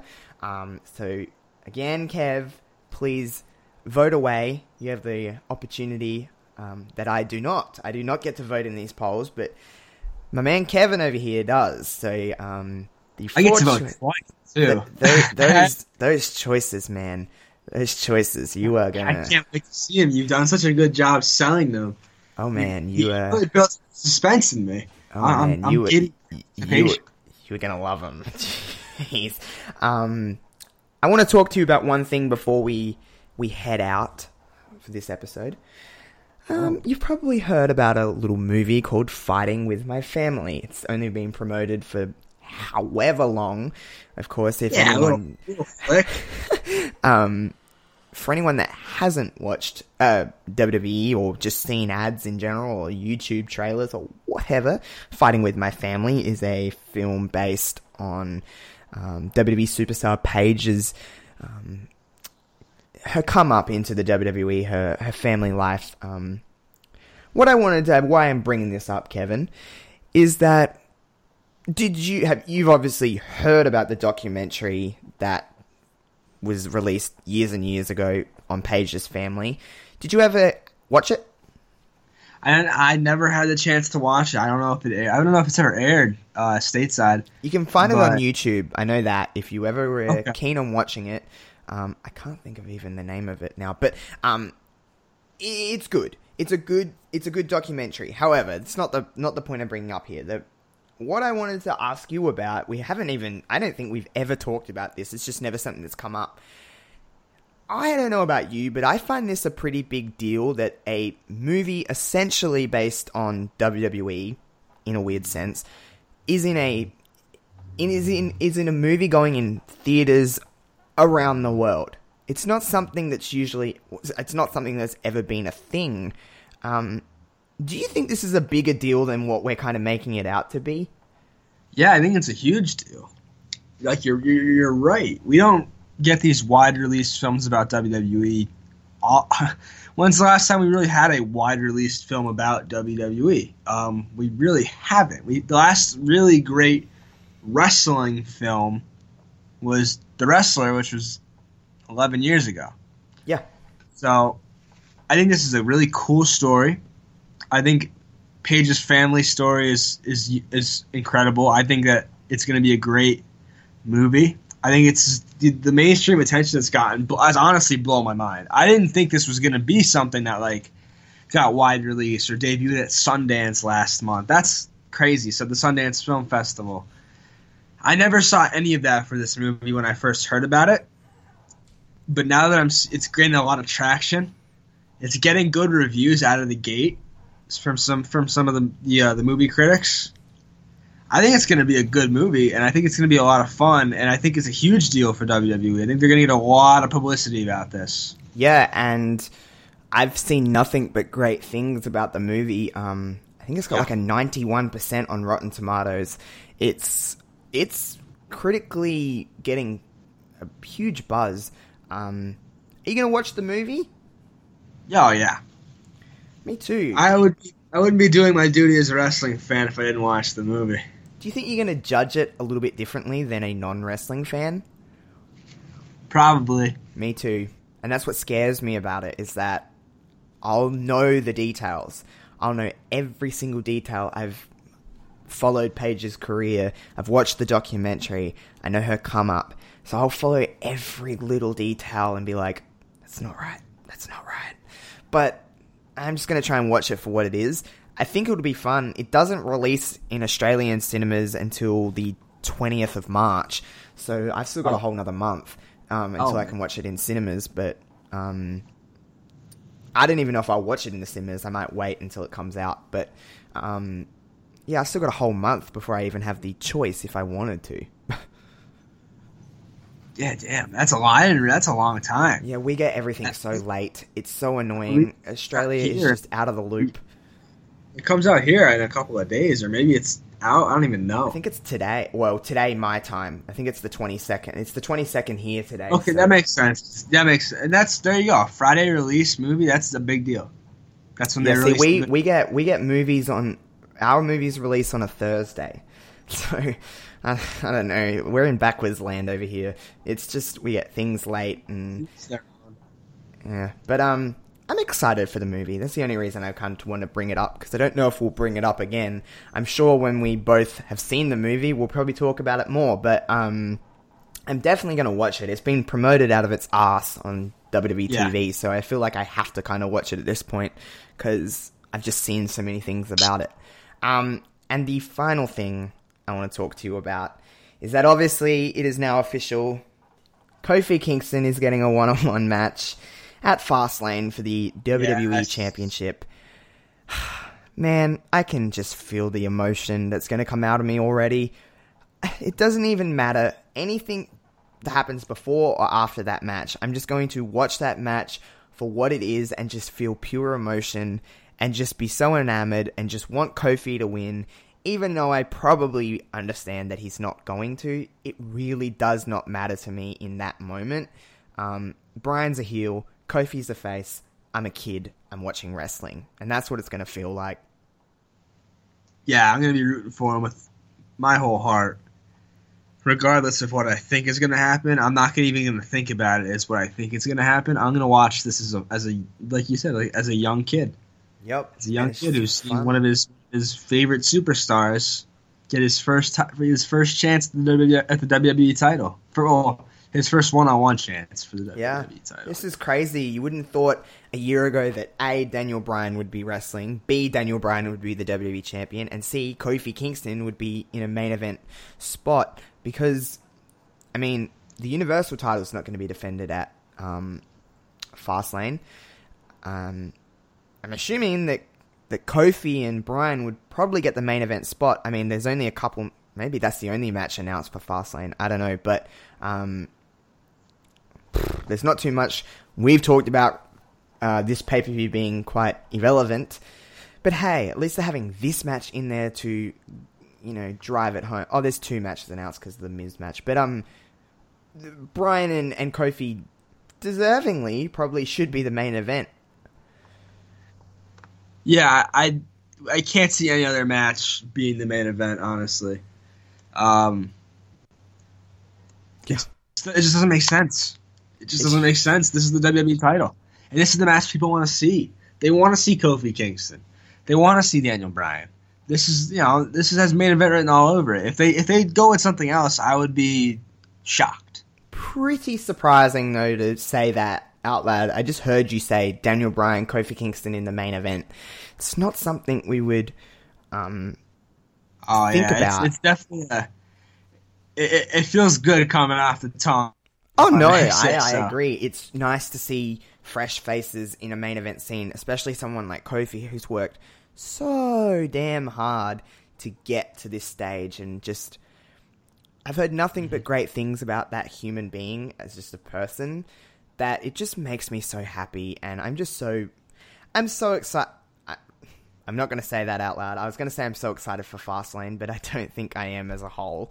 I still think it's a quite a redundant pay per view that shouldn't be happening, but that's just my opinion. Um, it, Did a good match- job though. Looking to watch it- it- so far. yeah. Regardless, that match itself is going to be just off the scale of emotional, and I'm just excited for it. God dang, it's going to be fun. Um, Oh, it's gonna be a blast. The only other thing that I wanted to mention, I just seen it on Twitter. Matt Hardy just revealed that his contract's up with WWE next week and he wants to work somewhere else. So, um, Oh. not that that makes a huge, big difference in the wrestling world, but it's Matt. He's fine. Um, yeah, I just seen that on Twitter and I was like, oh, okay. Were you, are you a Matt Hardy fan? Um, eh, it's more of a Jeff Hardy fan, but uh, I I, I, I consider myself a reasonable, like a decent Matt Hardy fan. I love the work he did outside of the WWE. Yeah. So uh, this is going to be a good opportunity for him, I think, because like I mean, he's he's always getting up there in age, but he could still go. And I, I'm hoping that if he goes somewhere where he could maybe use more of the uh, more of the broken stuff, without the WWE sort of like cen- not censoring it, but like toning it down, that I think he's going to be in business. Yeah. No, I get it. Um, Matt's Matt to me. I have a problem with Matt. I don't love Matt Hardy. like you said, he done his probably best stuff outside of the WWE. Um, but Matt's cool. I have no no issue with Matt. Um, all the best of luck to him, I guess, if he wants to go and work somewhere else or whatever he decides to do. But yeah, um, well, we finally did it. Reverb, Reverb Rewind number one is in the books. Um, I'll release this episode along with the poll for the next Reverb Rewind, which will, of course, as always, the poll will run for one week. Um, and we will watch and have another episode in a couple of weeks. Um, like I said, get ready for the four choices. They're hectic. I am so ready. Um, anything you want to kind of close us out with here, Kevin? This was a good time, guys. I I hope I think you're all gonna really enjoy listening to this episode. Or I think you all will have enjoyed listening to this episode by the time you get to this point. Rather, um, this is really this is a good good amount of fun for Josh and I. So make sure you vote in the next poll because we want to we want to make sure that we're doing what you guys want us to do. We're Yeah. doing this for you. Yeah, we don't want to like. Okay, there's going to be some episodes that we do of of wrestling reverb that are purely for us. It just happens. Sometimes we have to talk about what we just want to talk about, but for the most part, we want people to let us know what they want. Stuff like this in a poll. Um, if we were looking at that, I don't know if we would have picked Survivor Series 99. I don't know. We could have, but if we were just looking at those four choices, we may have went with something else. So it is nice to get fan feedback, and it's good for us because it leaves a bit of element of surprise for us of what you're going to pick. And any ideas that you guys have, or anything that you think that Kevin and I um, would, you know, you'd like us to talk about or like us to do, um, I'm really, I really encourage that from people because without you guys, there isn't really wrestling reverb. So please continue to vote along, comment what you want to see on our stuff, go and like all our social medias. Um, you know where to find us by this point. Um, keep rating this podcast five stars on iTunes. Download this podcast wherever you go. Go to the pulsepodcastnetwork.com forward slash shop. You can buy Wrestling Reverb merch. Um, if you use the code FAN reward, um, all lowercase, you get 25% off until March 1. So you have another week to get 25% off. Um, you can always use the code, po- uh, co- code PULSE and you can get 5% off, 10% off. PPN launch does 10% off. There's so many codes. Just go to my Twitter at Wrestling Reverb and you'll see all the different kinds of um, codes for discounts. And yeah, please just continue to support us. We appreciate it more than you'll ever know. And um, I have some. Here we go. Here we go. Kevin, we're gonna have a very special edition next week on our um, we our Monday Tuesday edition of Wrestling Reverb because Kevin, you got to get your thinking cap on because I have some wrestling trivia for you, and we're gonna put you on the hot spot. We're gonna ask you some Okay. questions, and we're gonna see how how many you can get these right. I have a whole I have a whole box of wrestling trivia. And I'm just gonna pick out some random ones, and we're gonna put Kevin under some pressure and put him on the spot. Oh God, I'm gonna get exposed. He's gonna co- he's gonna expose for the fraud that he is. oh no, no, that's awesome, man. I can't wait to do that. I love trivia, so Don't worry, I won't make it too hard. we got this. Um, but yeah, that's what we're gonna do next week. So get ready for that. Get it, get yourself all shaped up on uh, some wrestling trivia, little tidbits, and um, yeah, something to look forward to for next week as we roll into that and we get ready for more reverb rewinds. And we got Fastlane coming up. We're gonna have prediction shows. We're gonna have recap shows. And then, of course, before you know it, it's going to be WrestleMania week. And um, Kevin, I hope you're ready for WrestleMania week because I've already got the week off of work. We're going to be doing probably a lot of shows. We're probably going to be appearing on people's shows. So it's probably going to be a very hectic week, but I hope you're ready. I'm ready. I was born ready. Oh, damn. I hope you're born ready for that trivia. I, I, I, I wasn't born ready for it. I'll have to make myself ready for it. You've got a few days now. You can get yourself all um, pumped up. Oh, my cat is in here. Go away, cat. Um, yeah, get yourself ready for all that. Again, we appreciate the love that we've been getting and um, just the constant support from everybody. And um, thank you to everyone that um, sent in your audio ads. Now that I'm writing some ad spots on um, Wrestling Reverb to promote some of my uh, friends in this this wonderful podcasting wrestling community. Um, I've got so many. I- Obviously, I'm not going to put them all in one episode. Um, just keep sending them through to wrestlingreverbpodcast Reverb Podcast at gmail.com. If you need an audio ad, I have one all ready to go to promote this show. Um, but yeah, I appreciate that. And um, yeah, we'll see you guys next week. Kevin, you want to give us a little goodbye? Goodbye, everybody. Buy our merch. Keep listening to the show. We do this for you. Good night. Peace. Good morning, good afternoon, good evening, and good night. My name is Thomas, and what's your name? Oh, I'm Alan. Alan. Oh, yeah, yeah, Oh, yeah, yeah. We're brothers. That's right. Yeah, Yeah, I the that. mother, same mother and father, Oh yeah, that's right. and we're known as You're in the a photo I think I have on my fridge. when. Yeah. when oh, oh, oh, yeah. I think we grew up together. Yeah, I think. Yeah. Your room was Oh, we shared a room. shared a room. We shared a room. Thought I knew your face. Yeah, we go somewhere. way back, mate. Yeah, We should do a podcast then. Uh, we have. We do do a podcast. We do a podcast. What's it called? The Brokast. brokast. Yeah, that was planned. Yeah, yeah, yeah. Well. What do we do? Well, we cover all different things in the world of pop culture. We're talking about comic books, we're talking about professional wrestling, and we're talking about movies. Movies, yes, we've covered quite a lot of movies with our compilations. We sit back here and we uh, we watch movies, and we do uh, give you the wonderful people out there who listen to this a our own sort of audio track. It also give comes you an unwanted commentary. Yeah, you, you could just like I could simply just sit down and watch a movie, but like oh these guys are talking over it. I I, I- can't enjoy this. And if you dig professional wrestling, we go back and watch classic retro wrestling events, the likes of WWE, WCW. And if you do like that, you can check us out on Apple iTunes, also on Podbean, Anchor, and on Podknife. Also, check us out on Twitter at the Brokast. That's B R O K A S T. nearly stuffed up the ending. no, it's all right. Good on you. Yeah. Instagram also at the Brokast podcast. Remember, we don't spell it with a C; we spell it with a K. Sorry, mate. Take it easy.